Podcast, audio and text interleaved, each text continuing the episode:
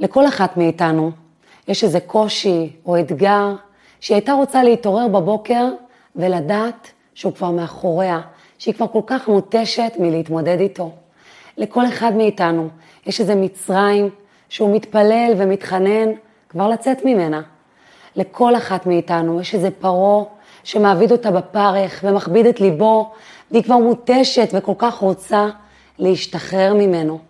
תארו לעצמכם שהייתה לנו יכולת, כמו אדם שעובר ניתוח, לעבור הרדמה מלאה ולא להרגיש את האתגר, להתעורר כשהוא כבר מאחורינו, לא להרגיש את כל הפחדים ואת כל הרגשות הלא פשוטים שמתלווים להתמודדות. תארו לעצמכם שהיה דבר כזה, מה נגיד מיד? הרי כל העניין שנרגיש את האתגר, שנחווה אותו, שנתמודד, שנגדל ממנו. פרשת בו נותנת לנו כל מיני כלים איך לצאת מהאתגר, איך לצאת ממצרים, איך להשתחרר מפרעה, אבל איך גם להיות במעין הרדמה רוחנית שהיא התעוררות, התעוררות של הנשמה שלנו, שמאפשרת לכל הרגשות השליליים להוריד את הווליום שלהם, ולנו להיות שם, להיות נוכחות באתגר ולדעת ששם אנחנו צריכות להיות, ומשם אנחנו נוציא אוצרות גדולים שיעזרו לנו בשליחות שלנו בעולם הזה. ולפני שנתחיל, אני מזמינה אתכן ללחוץ כאן, אם עדיין לא נרשמתם, כמנויות לערוץ ולקבל מדי שבוע עדכון על פגישה חדשה, מעצימה ומחזקת עם פרשת השבוע. בפרשת בו אנחנו נפגשות בשלוש המכות האחרונות שמנחית הקדוש ברוך הוא על המצרים. הרבה חושך, בכורות, ומיד לאחר מכן פרעה נכנע ומשחרר את עם ישראל. פרשת בו, בו בגימטריה זה שלוש, שלוש מכות אחרונות, אבל המילה הזאת בו יש משמעות הרבה הרבה יותר עמוקה, ובאופן כללי שם של פרשת השבוע יש בו כוח אדיר וכדאי להתעכב עליו. הוא לא רק המילה הראשונה של הפרשה, עובדה שיש הרבה פרשיות שהשם שלהם לא נגזר מהפסוק הראשון. הוא מסמל איזשהו רעיון עמוק שעוזר לנו לשבוע הזה, כי פרשת השבוע נקראת בשבוע מסוים, כי יש בה כוחות ותובנות ורעיונות שיכולים לעזור לנו לשבוע הספציפי הזה. הקדוש ברוך הוא אומר למשה, בוא אל פרעה. למה הוא אומר לו בוא? למה הוא לא אומר לו לך, תעבור בבית פרעה? הוא אומר לו בוא. כי כשאדם בא למקום, הוא נמצא שם, הוא נוכח. כשאדם לדוגמה בא לבית של מצורע, אז חלים עליו כל מיני דינים כי הוא בא אליו, הוא היה שם. אם אני עוברת דרך איזשהו מקום, לא בהכרח שהייתי שם. הוא אומר לו, תבוא ותעמוד מול פרעה, ותכף נראה מה זה מלמד אותנו.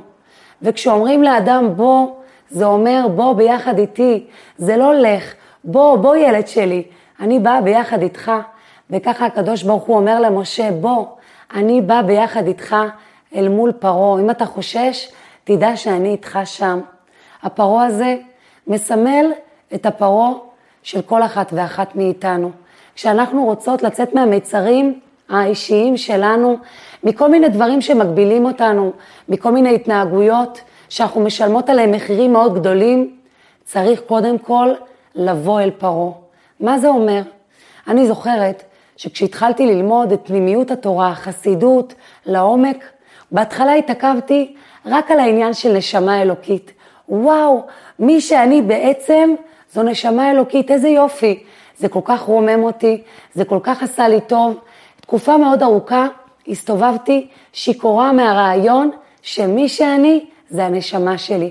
ולכן כל מיני דברים חיצוניים, הצלחות, נראות, כל מיני דברים כאלה, הם לא באמת מגדירים אותי. וזה באמת עשה לי מאוד מאוד טוב. אבל בשלב מסוים זה כבר לא היה מספיק. התחלתי להרגיש שאני כל הזמן נופלת לאותן התנהגויות שליליות שמשכיחות ממני את הנשמה שלי, שמנתקות אותי מהקדוש ברוך הוא שלמעלה, מהקדוש ברוך הוא שבתוכי, כל מיני התנהגויות לא טובות, אכילה של דברים לא טובים, צפייה בדברים שהם לא חיוביים עבורי, בזבוז זמן, כל אחת יודעת מהם ההתנהגויות השליליות שלה שמפילות אותה נמוך. ובשלב מסוים לא הספיק לי להזכיר לעצמי שאני נשמה כדי לגרום לי לעלות למעלה. הייתי צריכה לעשות עוד עבודה. הייתי צריכה לבוא אל פרעה. הייתי צריכה להתיישב באומץ ולהסתכל בעיניים של הנפש הבהמית שלי, של החלק הזה השלילי, שכל הזמן מפיל אותי, ולהתחיל לקרוא לו בשם. איך קוראים לפרעה שלי? באיזה דרכים הוא מעביד אותי בפרך? באיזה התנהגויות הוא מפיל אותי נמוך? מה שם מפתה אותי? למה אני עושה את זה שוב ושוב? מה המחירים שאני משלמת? להסתכל את זה בעיניים. כבר לא היה מספיק לי להגיד במילים של חסד, את נשמה, הכל טוב, תקומי, שבע יפול צדיק וקם, כי נפלתי יותר מדי, הייתי צריכה לבוא אל פרעה, להסתכל בעיניים של עצמי, להסתכל בעיניים של היצר הרע שלי ולשאול את עצמי, באמת, ציפי, מהם ההתנהגויות שהשוב ושוב נופלת אליהם? מה המחירים שאת משלמת עליהם? איך היצר גורם לך ומפתה אותך לעשות אותם שוב ושוב? וזה לא אומר שכשאני מכירה את הפרעה שלי, אני מיד יוצאת ממצרים, אבל זה שלב מאוד משמעותי במודעות שלי להבין מול מה אני נלחמת, מה גונב לי את האנרגיה, מה מפיל אותי שוב ושוב, וצריך הרבה אומץ בשביל זה. הרבה יותר קל ללכת למקום של, טוב, אני נשמה אלוקית, זה מי שאני באמת, זה פחות חשוב להתעסק עם היצר, להתעסק עם הרע, אני אקפוץ ישר לטוב. אבל לא, הקדוש ברוך הוא אומר למשה, בוא אל פרעה. אז איך אני יכולה לבוא אל פרעה? איך אני יכולה להתעמת אל מול השליליות הזאת שנמצאת בתוכי, שנמצאת בחיים שלי? בוא, בואי, הקדוש ברוך הוא בא ביחד איתך. את לא לבד בעניין הזה. הוא נמצא שם ביחד איתך ועוזר לך להתמודד, עוזר לך להיות באומץ ולהסתכל, ולהסתכל לא בשביל להגיד, יואו, איזה גרועה אני, איזה יצר הרע גדול יש לי, לא. תבואי ביחד עם הנשמה האלוקית, בוא אל פרעה, הקדוש ברוך הוא בא ביחד איתך.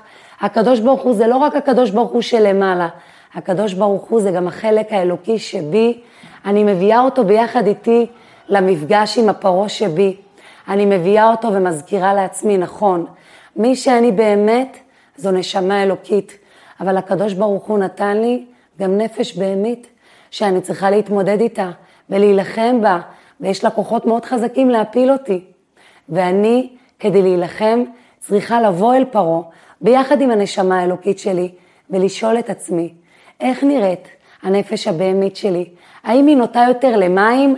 מים זה יסוד התאוות וכל מיני תשוקות וחשקים ובא לי ועכשיו, או אולי היא נוטה יותר לעפר, לדיכאון, לכבדות, לעצלות, אולי יותר נוטה לאש, להתלהבות מכל מיני דברים שליליים, לכעס, או אולי רוח של דברים בטלים, של לקחת אותי מהעבר לעתיד, שלא לתת לי להיות נוכחת לרגע אחד בחיים שלי. למה זה כל כך חשוב?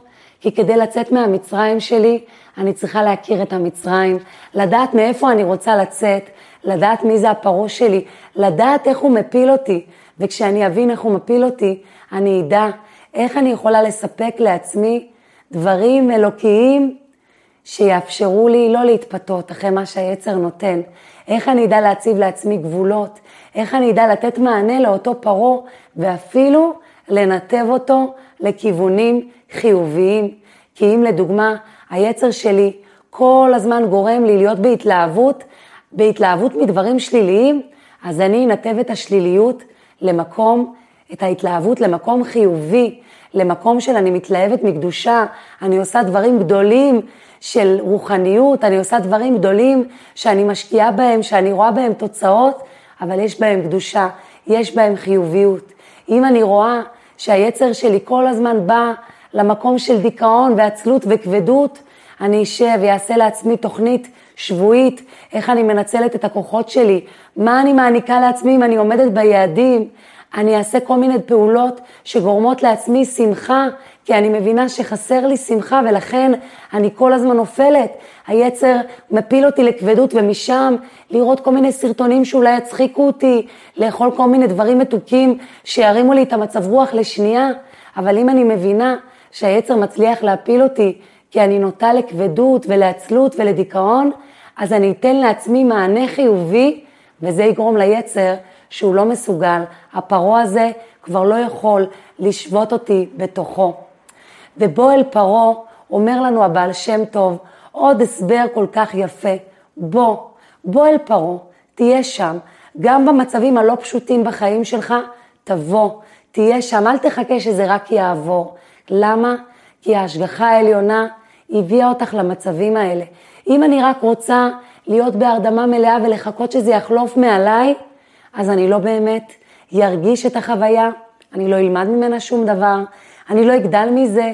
כל המטרה של הניסיונות זה להעביר אותי איזושהי דרך שתלמד אותי, שתעניק לי כלים, שתגדל אותי, שתעניק לי כוחות שלא היו לי לפני. ואם אני רק עוצמת עיניים ורק בבריחה, בכל מיני התנהגויות שליליות, רק כדי לא להרגיש את החוויה שאני חווה, אז גם הניסיון יתארך יותר, כי יש לי פה שיעור שאני צריכה ללמוד, וגם יש סיכוי שבסוף אני אשאר גם עם הכאב שעברתי, אבל בלי שום תובנה לחיים, בלי שום כוח שצברתי. אבל אם, כמו שהבעל שם טוב עובר, אומר, בוא אל פרעה, אני באה, אני נמצאת שם באומץ, בתוך האתגר, בתוך הקושי, מתוך אמונה שבו הקדוש ברוך הוא אומר לי בואי, כי הוא תמיד איתי ביחד שם, כי לא אעזוב לך, הוא אף פעם לא משאיר אותי לבד, לא יירא כי אתה עימדי. הקדוש ברוך הוא איתי, בכל מצב, בכל סיטואציה, הוא הביא אותי לשם, הוא נמצא איתי שם, הוא רוצה שאני אצא משם, אבל שאני אצמח משם, וזה כל כך מתאים לחודש שבט, שמתחיל עכשיו, חודש של צמיחה, כל המטרה זה כדי שנצמח, וגם צמח, לפני שהוא מתחיל לגדול, הוא עובר תהליך של ריקבון, ככה גם אנחנו הרבה פעמים בחיים עוברות איזה תהליך שפתאום הכוחות נלקחים ממני, פתאום יש אתגר שהוא גדול עליי, אני לא יודעת איך אני עוברת אותו, פתאום אני מרגישה שאין לי שמחה ואין לי כוחות, אבל אם אני אזכיר לעצמי שבו אל פרעה, הקדוש ברוך הוא הביא אותי למצב הזה, הקדוש ברוך הוא נמצא איתי שם, הוא רוצה שאני אצמח משם, אני אסכים להיות שם. אני אסכים להסתכל לפרעה הזה, למצב הלא פשוט, בעיניים, לנסות להבין מה אני לומדת משם, לנסות לראות את הקדוש ברוך הוא שנמצא איתי שם במצב, ופתאום אני אגלה כל מיני אנשים טובים לאורך הדרך, כל מיני ניסים קטנים, שאיזה נס שזה קרה לי היום ולא אתמול, ושבדיוק כשזה קרה לי היה האדם הזה לידי, והוא יכל לעזור לי. בוא אל פרעה. נכון, זה פרעה, הוא מפחיד, הוא קשה, אבל בוא, בואי, הקדוש ברוך הוא הביא אותך לשם, והוא אומר לך בואי, אני נמצא איתך שם ביחד. ובפרשה הזו אנחנו שוב פוגשים את העובדה שהקדוש ברוך הוא מכביד את לב פרעה, אני הכבדתי את ליבו. ואנחנו יודעות שאחד היסודות הכי משמעותיים ביהדות זה עניין הבחירה החופשית. אז ננסה להבין, הקדוש ברוך הוא רוצה שפרעה יוציא את עם ישראל ממצרים. איזה בחירה יש לו אם הוא מנחית עליו מכות? עוד מכה ועוד מכה ועוד מכה. אז ברור שהוא ישחרר אותם. תארו לעצמכם שאם לא היינו מקיימים מצווה, מיד הייתה נוחתת עלינו איזושהי מכה. אז ברור שהיינו מקיימים את המצווה. אבל האם הייתה פה בחירה חופשית? לא. ואנחנו רואות גם שהקדוש ברוך הוא מכביד את ליבו, אז איפה הבחירה פה? אתה מכביד גם את ליבו, אז איך הוא יוכל לשחרר אותם? והוא מכביד את ליבו, ובכל זאת הוא מצפה שפרעה כן ישחרר אותם. מה זה מלמד אותנו? יש כאן עניין מאוד מאוד חזק, ותקשיבו טוב.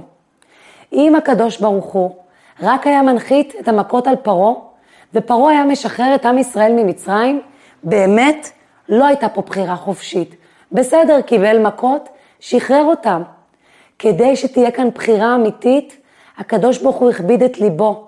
זאת אומרת שלמרות שהמכות אמורות לגרום לו לרצות לשחרר אותם, הוא הכביד את ליבו כדי שכשתהיה בחירה אמיתית, צריך שיהיה איזון, שהטוב והרע יהיו חזקים באותה עמידה, באותה עוצמה, שהרצון לשחרר אותם והרצון לא לשחרר אותם יהיו באותה עוצמה, ואז פרעה יבחר. ולכן, בגלל שהמכות שהיה צריך אותם כדי גם בשביל עם ישראל, כי כל מכה שברה בהם איזה חלק שהיה מכור למצרים, לסבל, לשיעבוד. המכות היו גם בשבילם. כבר אמרנו בשבוע שעבר, דם וצפרדע לדוגמה, ללמד אותם להיות בדם, בחמימות, לעניינים של קדושה, להיות צפרדע, להיות קר וקריר לעניינים של התאוות של העולם הזה. כל מכה היא משמעות אדירה, גם לעם ישראל של אז וגם לנו היום. אז אם היו נותנים רק את המכות, ברור שפרעה היה משחרר אותם, אבל אז זו לא הייתה הבחירה שלו. ולכן הקדוש ברוך הוא הכביד את ליבו כדי שתהיה לו בחירה. ועדיין הוא מחכה שהוא יבחר בטוב. זה מלמד אותנו ככה. קודם כל, אם לפרעה, אז על אחת כמה וכמה לנו, בכל מצב בחיים, יש לנו בחירה.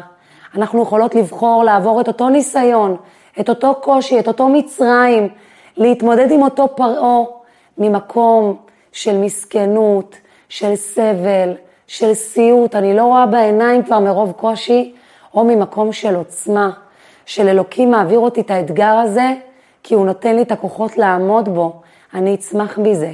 אלוקים איתי, בוא אל פרעה, הוא בא ביחד איתי לאתגר הזה. הקדוש ברוך הוא הכביד את ליבו, זה מלמד אותי שכשאני מתמודדת מול כל מיני אנשים שמתנהגים אליי אולי בצורה לא יפה, זה הקדוש ברוך הוא הכביד את ליבם. אני לא מדברת איתם, הדיבור שלי הוא קודם כל אליו. הקדוש ברוך הוא, למה? למה שמת אותי במצב הזה? מה אתה רוצה שאני אבין מזה? מה אתה רוצה שאני אלמד מזה? תן לי את הכוח לראות שזה לטובתי העליונה. ואז אני אגש לאותו אדם ממקום אחר לגמרי. הוא לא השורש, הוא לא המקור, הוא פה גם סטטיסט, הוא ניצב בהצגה האלוקית הזאת. חבל על הלחץ והדאגה, אלוקים מנהל את ההצגה. אלוקים מנהל את ההצגה והוא בחר בו להיות הרב הסיפור, שצריך להעביר אותי משהו. ואני רוצה קודם כל ללמוד מה, מה העניין כאן, לזכור שהשם הכביד את ליבו. וכמו שהקדוש ברוך הוא לא מתייאש מפרעה, גם אני לא אתייאש. לא להתייאש מאף אדם, לדעת שתמיד יש לו אפשרות לבחור בטוב. גם אם הוא פרעה, כן, גם אם הוא ממש עמוק בתוך השליליות, וגם אם הקדוש ברוך הוא הכביד את ליבו, עדיין עובדה שהקדוש ברוך הוא מצפה שפרעה יבחר בטוב. עדיין הוא יכול לשחרר אותם. עדיין לכל אדם יש אפשרות לבחור בטוב, ולא משנה באיזה מצב הוא נמצא. ואם אנחנו מדברות על שם הפרשה, פרשת בו, ובכלל על כל שם של פרשה, זה מלמד אותנו איזה כוח יש לשם שאני קוראת לפרשה, וגם לפרשיות בחיים שלי. האם אני קוראת לזה הסיוט שעברתי, או הסיפור שהתגברתי בו? האם אני קוראת לזה הסבל שהאדם הזה גרם לי, או האתגר שהשם העביר אותי? השם שאני קוראת למצרים שלי, לפרעה שלי, לפרשה שעכשיו אני עוברת בחיים, הוא גורם לי להתמודד בצורה אחרת לגמרי. האם אני קוראת לילד הזה, הילד שגומר לי על החיים, או הילד המאתגר שאני מאמינה שבסוף אני אראה ממנו את הנחת הכי גדול. הילד עם האופי הכי חזק, שכשהוא יגדל, הוא יעשה דברים ענקיים עם האופי הזה.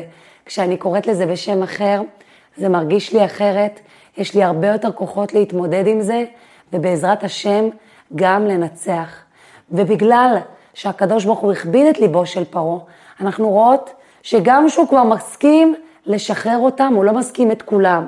הוא אומר רק את אלה, לא רק את אלה, לא תשאירו רק את הבהמות שלכם, ולא.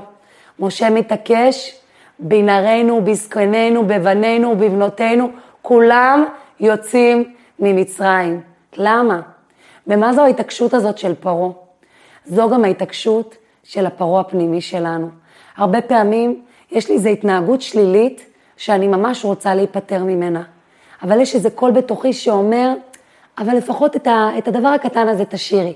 בסדר, לא לראות את הכל, אבל את הפרק הזה שממש מצחיק אותך מדי פעם, כן תראי, זה לא כזה שלילי. בסדר, נוציא את כל הג'אנק פוד, אבל את העוגייה הזאת הקטנה פעם ביום ליד הקפה, את זה אני אשאיר. וכמובן, בשביל מישהי אחת עוגייה יכולה להיות מצוינת. אני מדברת על מי שמרגישה שזה בשבילה פרעה, שזה המשהו הזה שהיא מתחילה איתו, היא לא יכולה להפסיק, שזה המשהו הזה שכשהיא עושה אותו היא מרגישה אחרי זה רע עם עצמה, שפתאום אין לה אנרגיה. ולמה היצר רוצה להשאיר אחיזה קטנה? כי הוא יודע שהדבר הקטן הזה יוביל לעוד אחד ועוד אחד ועוד אחד, והוא גם יודע שאם הוא משאיר אחיזה קטנה, אז ברגע שקצת יהיה לי קשה, כשאני יהיה לי הרבה יותר קל לחזור אחורה, כשנשאר שם משהו מאותה התנהגות לא פשוטה. כמו שאנחנו רואים על עם ישראל, שהם הולכים במדבר והם כבר כל כך מתעייפים, והם מתחילים להתגעגע, ואני אראה את זה בפרשות הבאות, לקישואים והאבטיחים שהם אכלו במצרים, הם כבר שוכחים כמה היה קשה עם פרעה. זה כמו שאנחנו הרבה פעמים שוכחות כמה היה לנו קשה כשהתנהגנו באותה התנהגות שלילית, ואז אם נשאר איזו התנהגות קטנה, אם נשארה מאותו מצרים שהיינו בה, יהיה הרבה יותר קל להפיל אותנו. אבל אם ניתקנו את זה לגמרי, אנחנו הרבה יותר חזקות להמשיך למרות המדבר, למרות שעוד לא הגענו לארץ המובטחת. ואני אתן דוגמה, יש אה, ארגון שנקרא יד לאחים, שהוא עוזר לבנות שנמצאות בקשרים עם בני מיעוטים לעזוב את הקשר. והרבה פעמים יש בנות שמוציאים אותם ו- ועושים איתם תהליך שלם, ופתאום הן חוזרות לשם בחזרה. מספיק שהיה להם רגע של משבר, ופתאום אותו אחד התקשר ושלח הודעה מאוד מאוד לבבית ואוהבת, והיא כבר רוצה לחזור בחזרה, והיא שוכחת את כל הרע שהיה לה שם, וכמה הרגישה לא שייכת, וכמה המשפחה שלה אכלה את הלב, וכמה מחירים היא שילמה. וככל שנשאר איזה קשר שמחבר אותה, יהיה לה הרבה יותר קל לחזור. ככל שהניתוק הוא יותר חזק, לפעמים מחליפים לה מספר פלאפון, או מעבירים אותה לעיר אחרת, שלא יישאר שום קשר, כדי שהיא תוכל לעשות תהליך אמיתי. למה? בגלל שלא סתם אנחנו ממשיכות להיות בכל מיני מצרים, להתנהג בכל מיני התנהגויות שאנחנו משלמות עליהן מחירים, כי יש שם איזה תענוג קטן שכן מרגיע אותנו לשנייה, וברגע שקצת יהיה לנו קשה, אנחנו נרצה לחזור לשם. למה? בגלל שהיינו רוצות שברגע שנצא ממצרים, ברגע שאני עוזבת את ההתנהגות השלילית, מיד אני אגיע לארץ ישראל ואקבל את התורה. מיד יגידו לי, קחי תואר הצטיינות. אבל מה קורה, מה קורה בפועל? את עוזבת איזו התנהגות שלילית, את עושה שינוי בחיים שלך, את יוצאת מאיזה מצרים, ולאן את מגיעה? את מגיעה למדבר, ואת הולכת בארץ לא זרועה, ואז את כבר שוכחת כמה הלך קשה וכמה זה הלך לא נעים, ואת רוצה לחזור אחורה, כי עוד לא הגעת לארץ המובטחת, את באיזה מצב ביניים, לא פה ולא שם, ושם את צריכה להזכיר לעצמך, ולכן חשוב שנבוא אל פרעה, בואי אל פרעה, ואם ישבת וכתבת לעצמך אז, כשהיית בפרעה, את תזכרי איזה מחירים את משלמת כשאת נופלת לאותה התנהגות, איזה מחירים את משלמת. כשאת נותנת לעצמך ליפול ולא מרימה את עצמך, כשאת נותנת למצרים הזה להשתלט עלייך, את תזכרי ויהיה לך הרבה יותר קל להחזיק מעמד ולא ללכת אחורה, להמשיך, להתקדם ולהאמין שהנה הנה עוד מעט את תתחילי להרגיש את הארץ המובטחת, את הטוב הזה שבא כשאנחנו שומרות על עצמנו, כשאנחנו מתרחקות מכל מיני התנהגויות שליליות, כשאנחנו יוצאות ממיצרים שכל כך מגבילים אותנו. וניתן דוגמה קטנה, תארו לעצמכם מישהי שהיא מאוד מאוד, היצר הרע שלה הוא בעצלות. כל הזמן הוא אומר לה לא לעשות, עזבי, אל תעשי, לא בטוח שתצליחי, כל כך הרבה אנשים נכשלים, והיא מחליטה יום אחד לשבת מול הפרעה שלה, והיא מבינה, לדוגמה, שהעצלות הזו מגיעה מפחד מכישלון, והיא מחליטה שהיא הולכת והיא מסתכלת לזה בעיניים והיא מעיזה לעשות. והיא עושה, אבל לא מיד היא רואה הצלחה. ובא היצר ומה הוא אומר לה? אמרתי לך, חבל לך להתאמץ. והיא באמת עוד לא רואה הצלחה. ושם, בגלל שהיא כבר באה אל פרעה, בגלל שהיא עמדה ככה והסתכלה בעיניים של הפרעה הזה, של מה הוא מוכר לה, כשהוא רוצה לגרום לה להיות בעצלות וחוסר עשייה, אז היא יכולה לענות לו, לא נכון, עדיף לי להיכשל מאשר לשבת כל הזמן מתוסכלת מזה שאני לא עושה כלום. אבל מאיפה מגיעה התשובה? בגלל שהיא יודעת מה התירוצים שבהם הפרעה שלה משתמש. בגלל שהיא באה אל פרעה, בגלל שהיא עמדה מולו פנים אל פנים והבינה איך הוא פועל. ובאמת אנחנו רואות שאחת המכות הכי ניסיות שקורות בפרשה הזו זה מכת חושך. חושך מוחלט וסמיך למצרים, אור גדול ליהודים. והאור הזה שימש את היהודים ללכת ולהציץ בבתים של המצרים ולראות את כל האוצרות שלהם, כדי שאחר כך, כשהם יצאו ממצרים, הם יוכלו לקחת אותם משם. מסבירים לנו גם שהאור הזה שימש את הקדוש ברוך הוא לכך שיהודים שלא רצו לצאת ממצרים, שהם רצו להישאר שם, הם לא השתכנעו, הקדוש ברוך הוא העמית אותם במכת חושך, כדי שהמצרים לא יראו את זה, כי יכל להיות בזה חילול השם מאוד גדול, מזה שיהודים לא רוצים לצאת ממצרים. אז מה המכת חושך הזו קשורה לחיים שלנו? ותקשיבו, פירוש מעניין. מסבירים לנו שתמיד יש כזה פסוק שאומר, כי ישב בחושך, השם אור לי. גם כשיש לנו חושך בחיים, במקביל יש לנו אור. במכת חושך יש גם אור, יש אור ליהודים. הקדוש ברוך הוא נותן לי חושך, זה לא פשוט. אבל אני צריכה להאמין שבמקביל הוא מדליק לי אור גדול בנשמה שלי שלא היה לי לפני. והאור הזה יאפשר לי לראות כל מיני אוצרות, כל מיני מתנות שאני אוכל להוציא מהאתגר הזה, ובעזרת השם כשהוא יעבור ויסתיים, ואני אצא מהמצרים ואני אצא מהחושך, הכוחות האלה יישארו איתי. תזכירו לעצמכם תמיד, גם בחושך הכי גדול, יש שם אור. הקדוש ברוך הוא מאיר לי, כי יישב בחושך, השם אור לי.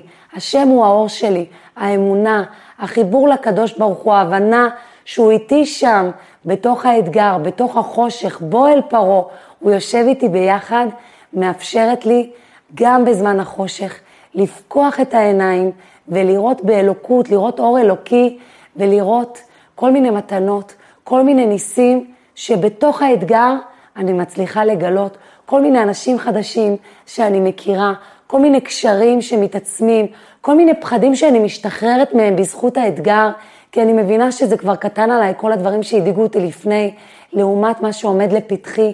כל מיני כוחות שאני מגלה בתוכי, אולי שיעור תורה שהתחלתי לשמוע בזכות האתגר, ועכשיו אני רואה שגיליתי אור גדול, שהוא יישאר איתי גם אחרי שאני אצא מזה ואני אהיה בתקופה טובה יותר. גם בחושך יש במקביל אור גדול. ואז אנחנו מגיעות לשלב שעם ישראל מתבקש לאסוף את החפצים שלהם ולצאת בחיפזון ממצרים. והמילה הזו בחיפזון היא מילה כל כך חזקה, כי אנחנו נראה שבפרשה הזו גם יש את המצווה הראשונה שעם ישראל מצטווה, מצוות קידוש החודש. מה כל כך מיוחד במצווה הזו? למה להתחיל דווקא ממנה?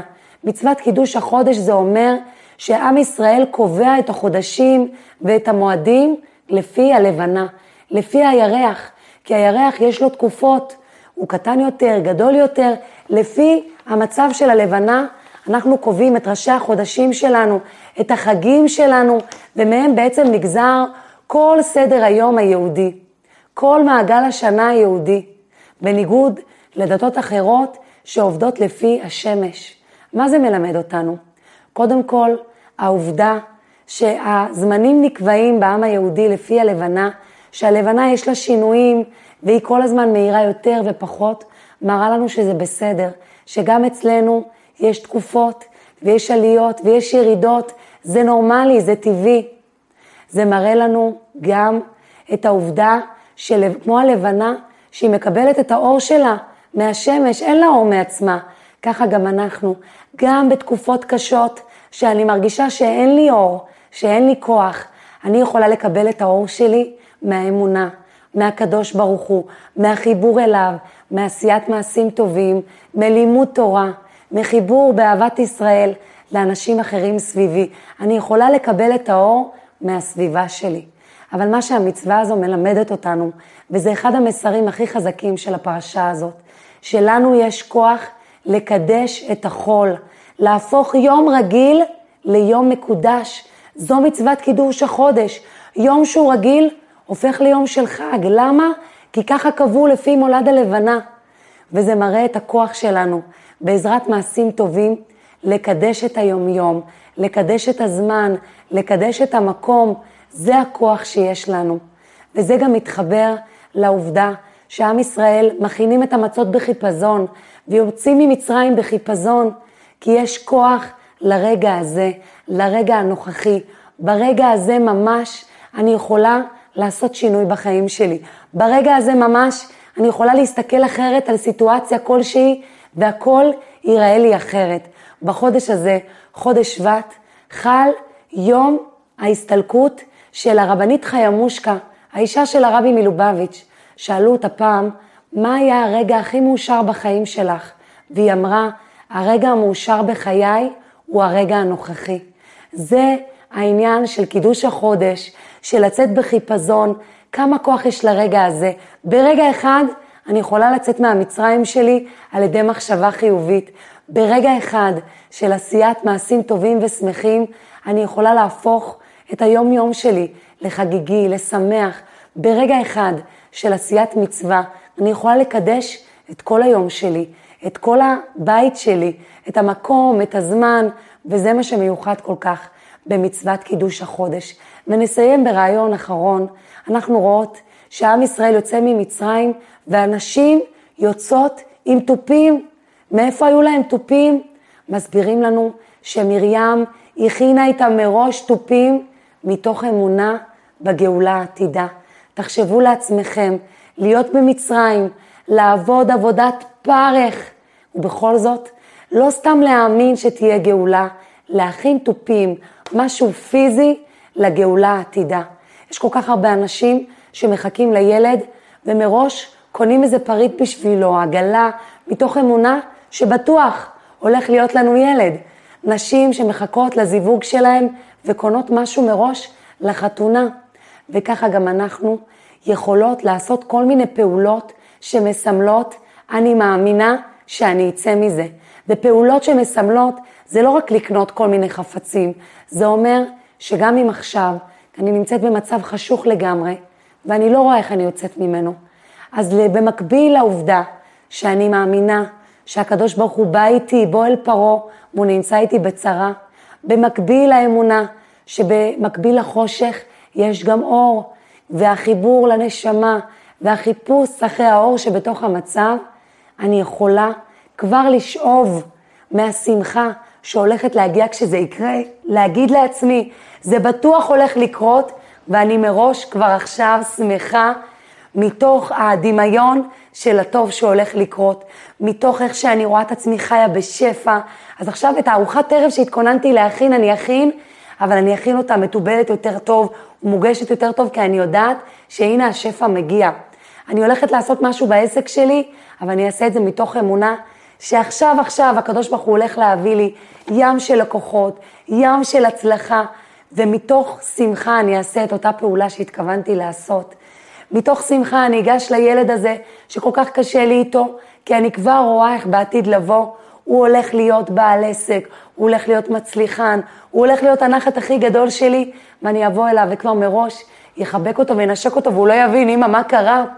כי אני כבר רואה בעיניים שלי כמה טוב הולך להיות לי ממנו. כבר עכשיו, למרות שאולי לא קל לי בזוגיות שלי, אני אדמיין איזה חופשה שאנחנו הולכים להיות בה, ולהיות שם בטוב ובשמחה ובשלום בית, וכבר עכשיו אני אכתוב איזו הודעה נעימה לבעל שלי, לאשתי, מהמקום הזה, שאני יודעת את הטוב שהולך לקרות, כמו עם ישראל, שהכינו מראש את התופים, והמדהים הוא שההכנה של התופים, האמונה בטוב שהולך לקרות, ההתנהגות כאילו אני כבר רואה את הטוב הזה, היא לכשעצמה תעזור לנו לצאת ממצרים ולהיות במצב הרבה יותר טוב. אז שנזכה בעזרת השם, שיהיה לנו חודש שבט, שנשמע ונשמיע בו בשורות טובות, חודש מצמיח. אני מזמינה אתכן להירשם כמנויות, לכתוב לי כאן תגובות, מה אתן לוקחות מכל הדברים שעליהם דיברנו, ולשתף את הפגישה עם הפרשה לכמה שיותר נשים שיקבלו כוח ויתחילו או ימשיכו את השבוע עם אור ועוצמה.